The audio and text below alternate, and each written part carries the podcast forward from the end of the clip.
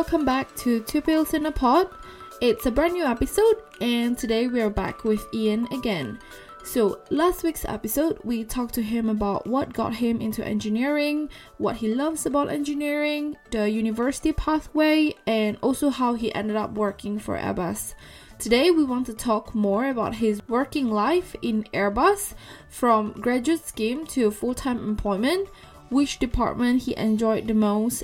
We also want to know more about airplanes actually, and how they manufacture it, the operations, and all that jazz. So, if you're interested and you love airplanes, fasten your seatbelt, relax, and enjoy the episode.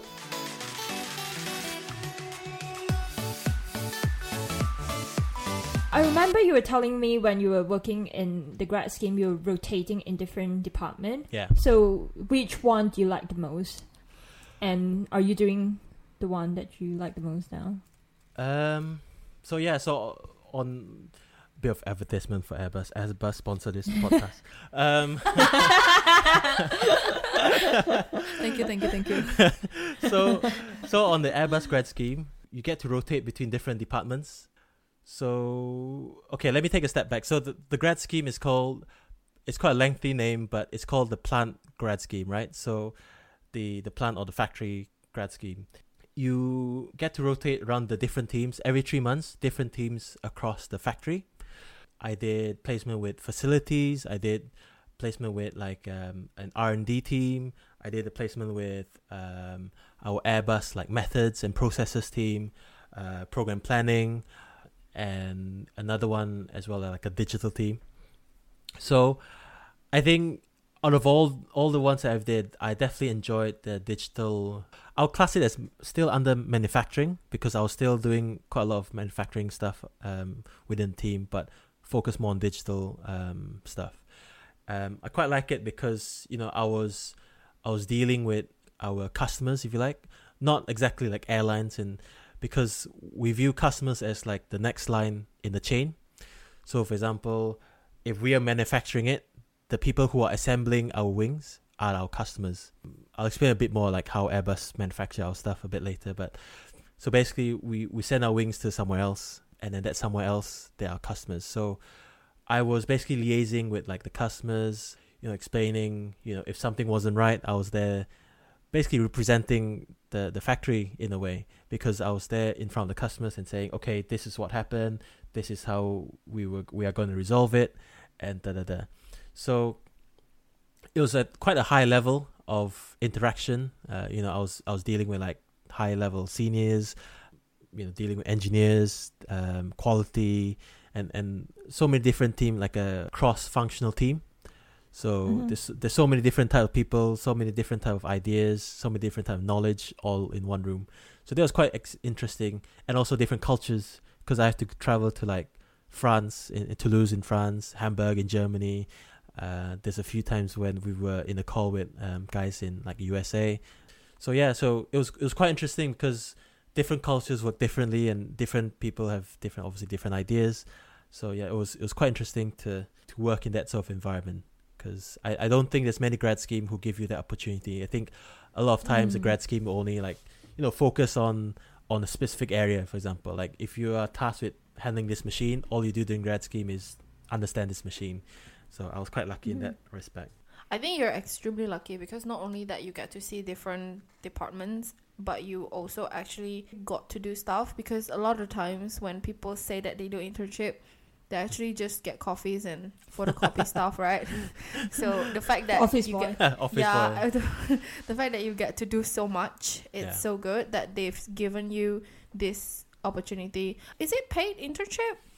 Yes. So both both And you get paid as yeah both the Yeah. internship and the grad scheme were paid. Yeah, not much, but it you know it got me by. You mentioned earlier about Airbus and wings. Mhm. What does that mean? Red Bull gives you wings. No, this case Airbus gives you wings. That's a different company. Um, Red Bull sponsor this podcast. uh, Airbus basically, obviously, we manufacture uh, airplanes, but how how Airbus was was started was that there were different countries within Europe. were divided up to, to give different roles. So, for example, in UK back then, I think it was BA BA Systems, and we were in charge of like the wings. France, they were in charge of the landing gear and also assembling the aircraft. Hamburg in Germany, they were also in, in charge of like the fuselage. Some other parts, I you know, don't quote me on this. And also Spain, which normally do the to explain to people, I call them the wing at the back of the plane. They've Okay, called- that makes sense. yeah, uh, there's there's a specific name for it, but I think I won't bore you with the details. But yeah, so the the, the wings at the back to, to stabilize the, the plane. So so these four what we call home nations, um, you know, made up Airbus back in the day. Um, so UK, you know, we we we our specialty are, uh, are the wings. So we manufacture wings, we design them, um, and we we improve them. So how it works is Airbus has because it's such a global company, we've even got our own transport plane called the Beluga. Uh, Google it if you've never seen one. I've seen Oh, I've seen Yeah. it. I've seen yeah. So it's quite a funky plane that's basically shaped like a beluga, you know, where the, the front of the plane the opens wheel. up. So like fuselage goes in, uh, the wings goes in there, and they basically get transported to what we call the FALs, so final assembly line. So UK, you know, I'm specific to like Broughton, North Wales, where the factory is located at, and where I work. So we've we manufacture wings, all the wings, in fact. So you've got your 320, 330, 350, and we don't make the 380 more uh, at 380 anymore but but yeah so all, all the main wings i know this probably doesn't make sense to you but basically imagine easyjet klm and emirates planes right so those big yeah. double decker so those wings we ma- we made them So you said that they stopped making 380. Is that the one with the two level yeah plane? double decker ones Why yeah. did they stop that? i think there's a there's so many factors to it but i think the main one was the cost so having four engines it was always going to be expensive to maintain uh, and being such a huge jumbo plane as well you'll need economy of scale so the more people you can fit in obviously the more economically viable it is. It's kind of hard to justify especially after obviously the 2008 financial crisis and and all that.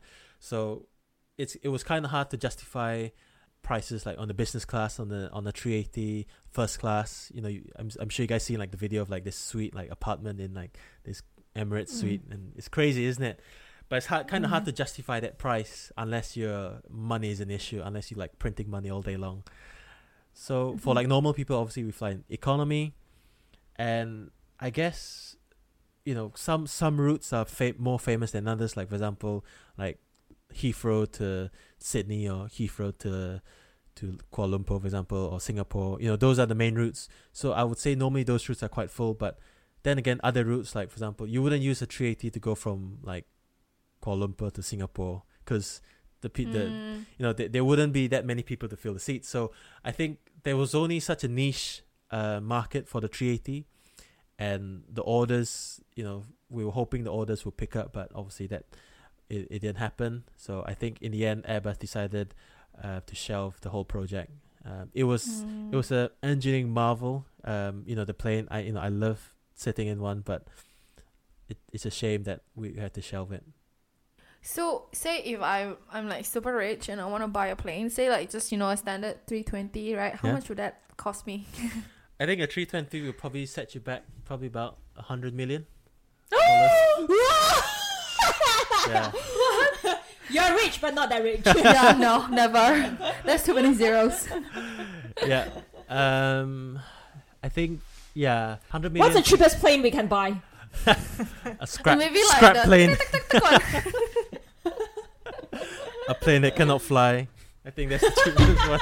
Just the one you put on your mantelpiece one A toy plane. from the gift shop. Yeah, from the gift shop. What about hel- helicopters? Like, would they be about 100 million also?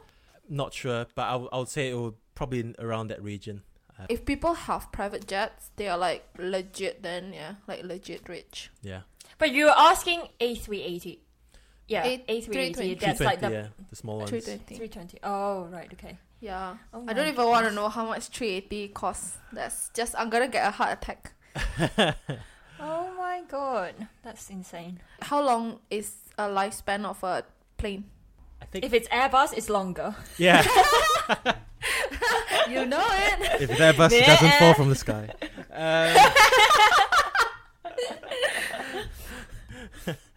um, I, I would hazard a guess now because I'm not exactly uh know everything about Airbus, but I would if I would hazard a guess, I would say probably in the region of thirty years, probably.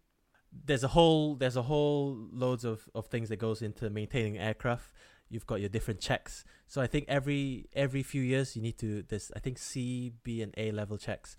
So I think you know the aircraft maintenance is a different completely different world for me, but I think if I remember correctly, I think every every year obviously you have to do like some checks, right? You have to make sure every, light switch turns on, the toilet flushes and, and all that kind of thing. Every five years, I think uh, you check for like structural. Um, so I think you strip them. I can't remember if five or ten years actually. You have to strip down like everything off the plane. So carpets, your your seats, everything has to come off the plane, and they check for like cracks and fatigue and anything in the aircraft that might affect it. So it's like a heavy service, if you like, a heavy check.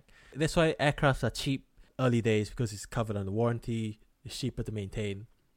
But then once it's past like ten years, it's it's difficult to maintain or it's, it's more expensive to maintain because you have to like replace parts and and all that sort of things. That's why that's why I guess you, like especially low cost airlines they always like to get like the latest planes, newest planes, and then sell it off after that because that's when you get like maximum efficiency and that's when you get like the maximum bang for your buck basically. So it's kind of like a reverse of a car. You want to get a new airplane. Yeah, basically yeah. Ah. and with Wow. with every airplane obviously it's more efficient and it's lighter because like eh, like for example the 350 um every we we always have like what we call incremental improvements so we don't improve the whole aircraft all at once because that would be too costly right so we improve it bit by bit so for example maybe this year we focus more on like the wings next year we focus more about like the the shape or, or the rear um, wings you know stuff like that so incremental um, upgrades, if you like. That's what Airbus is is really good at. The plane you buy this year might be completely different. You know, twenty years when you buy the exact same plane, it'll be completely different. Mm. Kind of like iPhone. Basically, yeah. yeah, but like plane. what aspect of your job do you enjoy the most, and what is the most challenging part of it? I think the the aspect that I love or enjoy the most is definitely like the human interaction, like the, you know, I, I don't I don't go to work or I can't go to work, you know, just for the sake of doing work. I think that's a pretty Mhm. boring life. You know, I enjoy talking to people, uh, enjoy like bouncing off ideas, you know, having some banter. You know, especially now, you know, we've got the football. I think that aspect i I enjoy it the most. You know, you know interacting with people, Mhm. um, because yeah, I, you know, I, I can get bogged down. You know, I it's e- very easy for me to like sit down on the computer, you know, work on Excel and you know typing out spreadsheet, but. I think I could probably only go like maybe a few hours on that. Then after that, I'll have to take a break. But what I do during the Mhm. break, I, you know, I go out, talk to people, and so I can't get away with you know speaking to people. You can't stop Yeah. talking. Basically, yeah. the most challenging aspect of the job, um, I'll definitely say is coming up with solutions to like problems. Um, I think in, in uni it's quite easy, isn't it? Like you get like group projects and, and all this, but because it doesn't affect someone else's life, it doesn't put anyone else's life at risk. So in a way, you kind of like you're like in a sandbox. So it doesn't matter what you come up with, it doesn't affect other people. Whereas, you know, at work there's a there's always like time constraints, uh, budget constraints, resources, you know, health and safety, and, and all these sort of things, um, you know, that come into play, and you know, you are affecting someone's livelihood. For example, I was I was speaking earlier about my job, how I am a troubleshooter. So, for example, if there's like a water leak um, near the near the machine, for me, the simple job, you know, the simple answer will be, okay, just seal it up, right? Just take a duct tape, seal it up. But it's not as easy as that because it could be that where it's leaking, it could be hard to get into the space. So then you need to think about ergonomics and, and all that sort of things. It could be limited budget. They might not have, you know, the budget immediately to repair it, or maybe even like contractors, you know, resource. You might get like where Airbus, um, how Airbus like solves like you know facilities problem is we've got a subcontractor, and it could be that those contractors are busy dealing with like more critical issues or repairs elsewhere on site. So you know what what do you do then? You know you don't have the people to fix it. you don't have the budget to fix it, and you don't have the the right tools to fix it, or the the health and safety, you know, buy off to to fix it. So what do you do? That sort of problem solving, you know, I think that's the the most challenging aspect, um, because you're like they're cracking head, you know, smashing a head on the wall, thinking, oh, what do I do now? That sort of, I'm I'm sure as pharmacists, you guys have to deal with that as well. um, definitely based on the stories you guys tell me, that's for sure. Has there been any problems that you cannot solve? I think there's been problem where I had to escalate it to my manager. I don't think Mhm. there's an issue where we can't solve. It's just that you need the right people to solve it. I mean, like for me personally, yeah, definitely. Um, where where it's probably a bit too technical for me, because you know the machine is such a complex robot basically, and I don't understand every single aspect of it. So there are times when I have to tell operators, "Sorry, I don't know how how to resolve your issue. Let me go speak to my manager and see how we can resolve it." So I think that's the hardest bit. Like I said, that's the hardest bit is how do I come up with a solution? And you know, sometimes with operators, they are doing the job, they're frustrated, they don't have the right tools. You know, it's a hot day. You know, there's so many aspects that comes into play, and you're just there like a monkey thinking, I don't know. you know, what do you do? I don't know. so sometimes I can say definitely f- for sure. Like sometimes um, you have to act it. You know, you have to act like you know your shit. Mhm. Um, Me every day. Mhm. but not in a bad way. You know, it's not like uh, oh I completely have no idea, so I'm just gonna wing it and like you know tell you come up with like a random solution. Um, it's more of Mhm. like winging it by saying, okay guys, I don't need the answer, but let me find out. You know that I think being honest with like people, I think that's the key. I find like how to overcome these challenges, like how to Mhm. resolve problems. Just being honest, like just say you don't know. yeah. Mhm.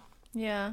Mhm. That's something that like took me so long to get and to like practice in my life because for us as pharmacists, we are kind of like the last port of call, right, for help in the Mm. dispensary. So if we don't in terms of pharmacy, obviously, like if it's like admin stuff, there's people to look to. But like you don't know every single interactions, you don't know every single drugs, right? So sometimes when people ask me something and I don't know, I'm like, oh my god, I don't know this. like, what do I do next? Like, I can't, I can't just like make up something, you know? Come back another like- day. Come back tomorrow. Yeah. Let me Google. no joking. yeah. So it's just hard to kind of admit sometimes that Mhm. I don't know, but then it's okay to admit that you don't know because Yeah. no one knows Mhm. everything, right? Yeah. Mhm. I think the the quicker the quicker you acknowledge you know you don't know the quicker you find you, the quicker you get to The the solution to as it. well yeah because the longer you linger on you know the longer you tell oh hang on I think I know this I I think I know how to solve your problem I think I know the longer you drag it on you know that that burst water pipe might be flooding the whole factory you know so And you mentioned that um there's Airbus in in France, in um Hamburg, in Yeah. Are you planning to in and in Spain? Are you planning to work in one of the countries, or and you need to know the language in order to work in that country? Uh, definitely. Um, I think it's such a good experience because, like I said, Airbus is such a multinational company, right? So if you stick to just one country, you don't really get the essence of Airbus because Airbus really is a Mm. multinational, multicultural company. So like our HQ is in, in Toulouse, right, in, in France. So I'll definitely try to at some point definitely do a stint there. I mean, I, during my grad scheme, I was lucky enough to travel back and forth, you know, with with Hamburg and, and Toulouse. But I think it's a different thing if you actually, you know, work there for a good, you know, a few months or a few years, um, understanding how they work, you know, how about the culture as well. It's just a different world because I think in the UK, the work culture in UK will de- is definitely different than like in France, and it's definitely different in like Germany, and it's definitely different in like Mhm. the US, for example. Um, Mhm. one thing definitely the biggest difference for me is definitely like the food and how like the Europeans approach lunchtime. So like in the UK, right? Like lunchtime, half twelve, right? Everyone goes to the to the fridge, takes out their lunch, put it in the microwave, and then takes it back Mhm. to the desk, and then like on their phone or on their PC. You know, I'm I'm guilty of it as well because you know that's how everyone does it. But when I was going to like France and and you know in Germany, you know people were like, okay, twelve o'clock, we've got an hour lunch, right? Everyone stop what they're doing, everyone walks to the canteen. So I I think rarely anyone brings in their own lunch. They walk down the canteen, and you get served like amazing food. Like you get salad, yeah. Really? Like I remember in What? Toulouse, like there's a salad bar, there's like yogurts, there's like desserts. You've got like steaks. You've got um tart like you know like tartar like raw. What's it called? Like oh f- egg tartar or beef tartar or something like that. Um, Oh, I love those. yeah, Sign me up. I want to go. it's amazing. See, I think that's why he wants to work in France. Because it's because of the food, not about the job experience. Nothing. It's just the food. Who cares? The canteen is a lot better there. Just get to the point, Ian. exactly. Yeah.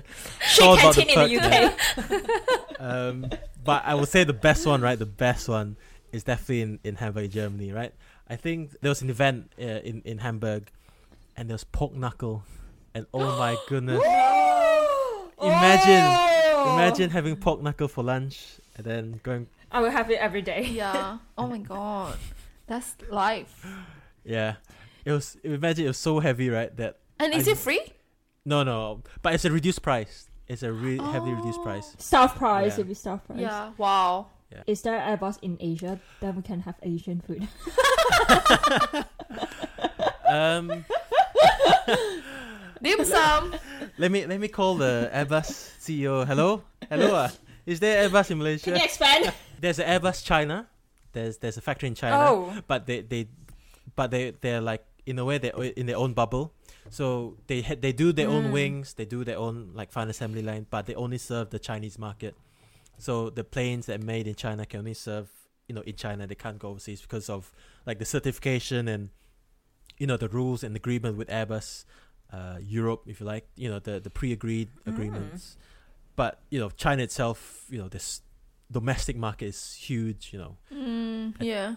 so that that's enough to cater for the Chinese market. But Yeah. there's mm-hmm. there's Airbus offices worldwide. You know, like there's Airbus Malaysia, Airbus Singapore, Airbus. Every country will have an Airbus because you have to remember, like airlines who like buy Airbus aircraft, they need, you know, when when when for example, if I'm I don't know Singapore Airlines, when my plane break down, who do I go to? I need to go to like an Airbus representative, and and so every country has like a local like representative, or if not, there's like a regional representative, right? So I know there's like Airbus office in like KL and Singapore, and and so within that offices there are what they call like field service representatives, and these people are the ones who, you know, liaise with the customers like Singapore Airlines, and then these field service rep then go on to like Airbus to say, hey guys, my my customer Singapore Airlines they need this spare part, You know, what can we do? Can we, you know, and if it's urgent, you know, then the field service rep will obviously try to chase it up and say, come on guys, we need to you know it's urgent you know, we, we need to get this done that sort of things and and also obviously to sell planes you know service rep will always try to we need to sell our planes to these customers so try to sell new products yeah Every kind of industry, there's always sales, right? There's Of always sales man. and marketing. Mm. Every single, even Mm. planes, there's still sales and Of marketing. course. Wow. Of course. That's where the money comes from. Yeah. definitely Just to wrap up the episode, do you have any advice or tips for young aspirational engineers who wants to follow on your footsteps? uh i would say go for it um it's such a rewarding career and like i said there's so many industries you can go in um, not just the engineering uh, you know if you study mechanical it's not just mechanical engineering you have to you work in you know there's so many other industries you can work in i would say my biggest advice is don't do engineering for the sake of doing it. You know make sure there's something you know within engineering you know that you're passionate about. It could be cars it could be repairing something it could be energy you know any anything. Make sure you've got something that ties you into engineering. Because i think if you don't it's very easy to lose sight of why you're doing it in the first place. And i think maybe that's why you know people say engineering is a hard degree. I think maybe because they don't have a passion for uh, the subject that's probably why Mhm. they're struggling with engineering because they can't see the bigger picture because all they're seeing is i'm just doing a degree for a job you know that sort of Mm. thing so that would be my biggest piece of advice for anyone wanting to go engineering try to try to get some you know any aspect of engineering be passionate about it and and yeah, definitely go for it. Well, I guess that's it for today for this episode with Ian. Again, thank you so much for sharing your experience and spending time with us. And also, thank you so much for the crisp audio. Love it. My Yeah. pleasure. Finally, we have a guest with mic. yeah. Thank you. Is this ASMR enough? If you've enjoyed this episode, please follow us on Spotify, rate and review us on Apple Podcasts, follow us on Instagram at Two Pills in a Pod and on Facebook at Two Pills in a Pod. We also have a website www.twopillsinapod where you can look at our show notes and also donate. Wink, wink. Right. um, that's it for today then. Bye. Bye.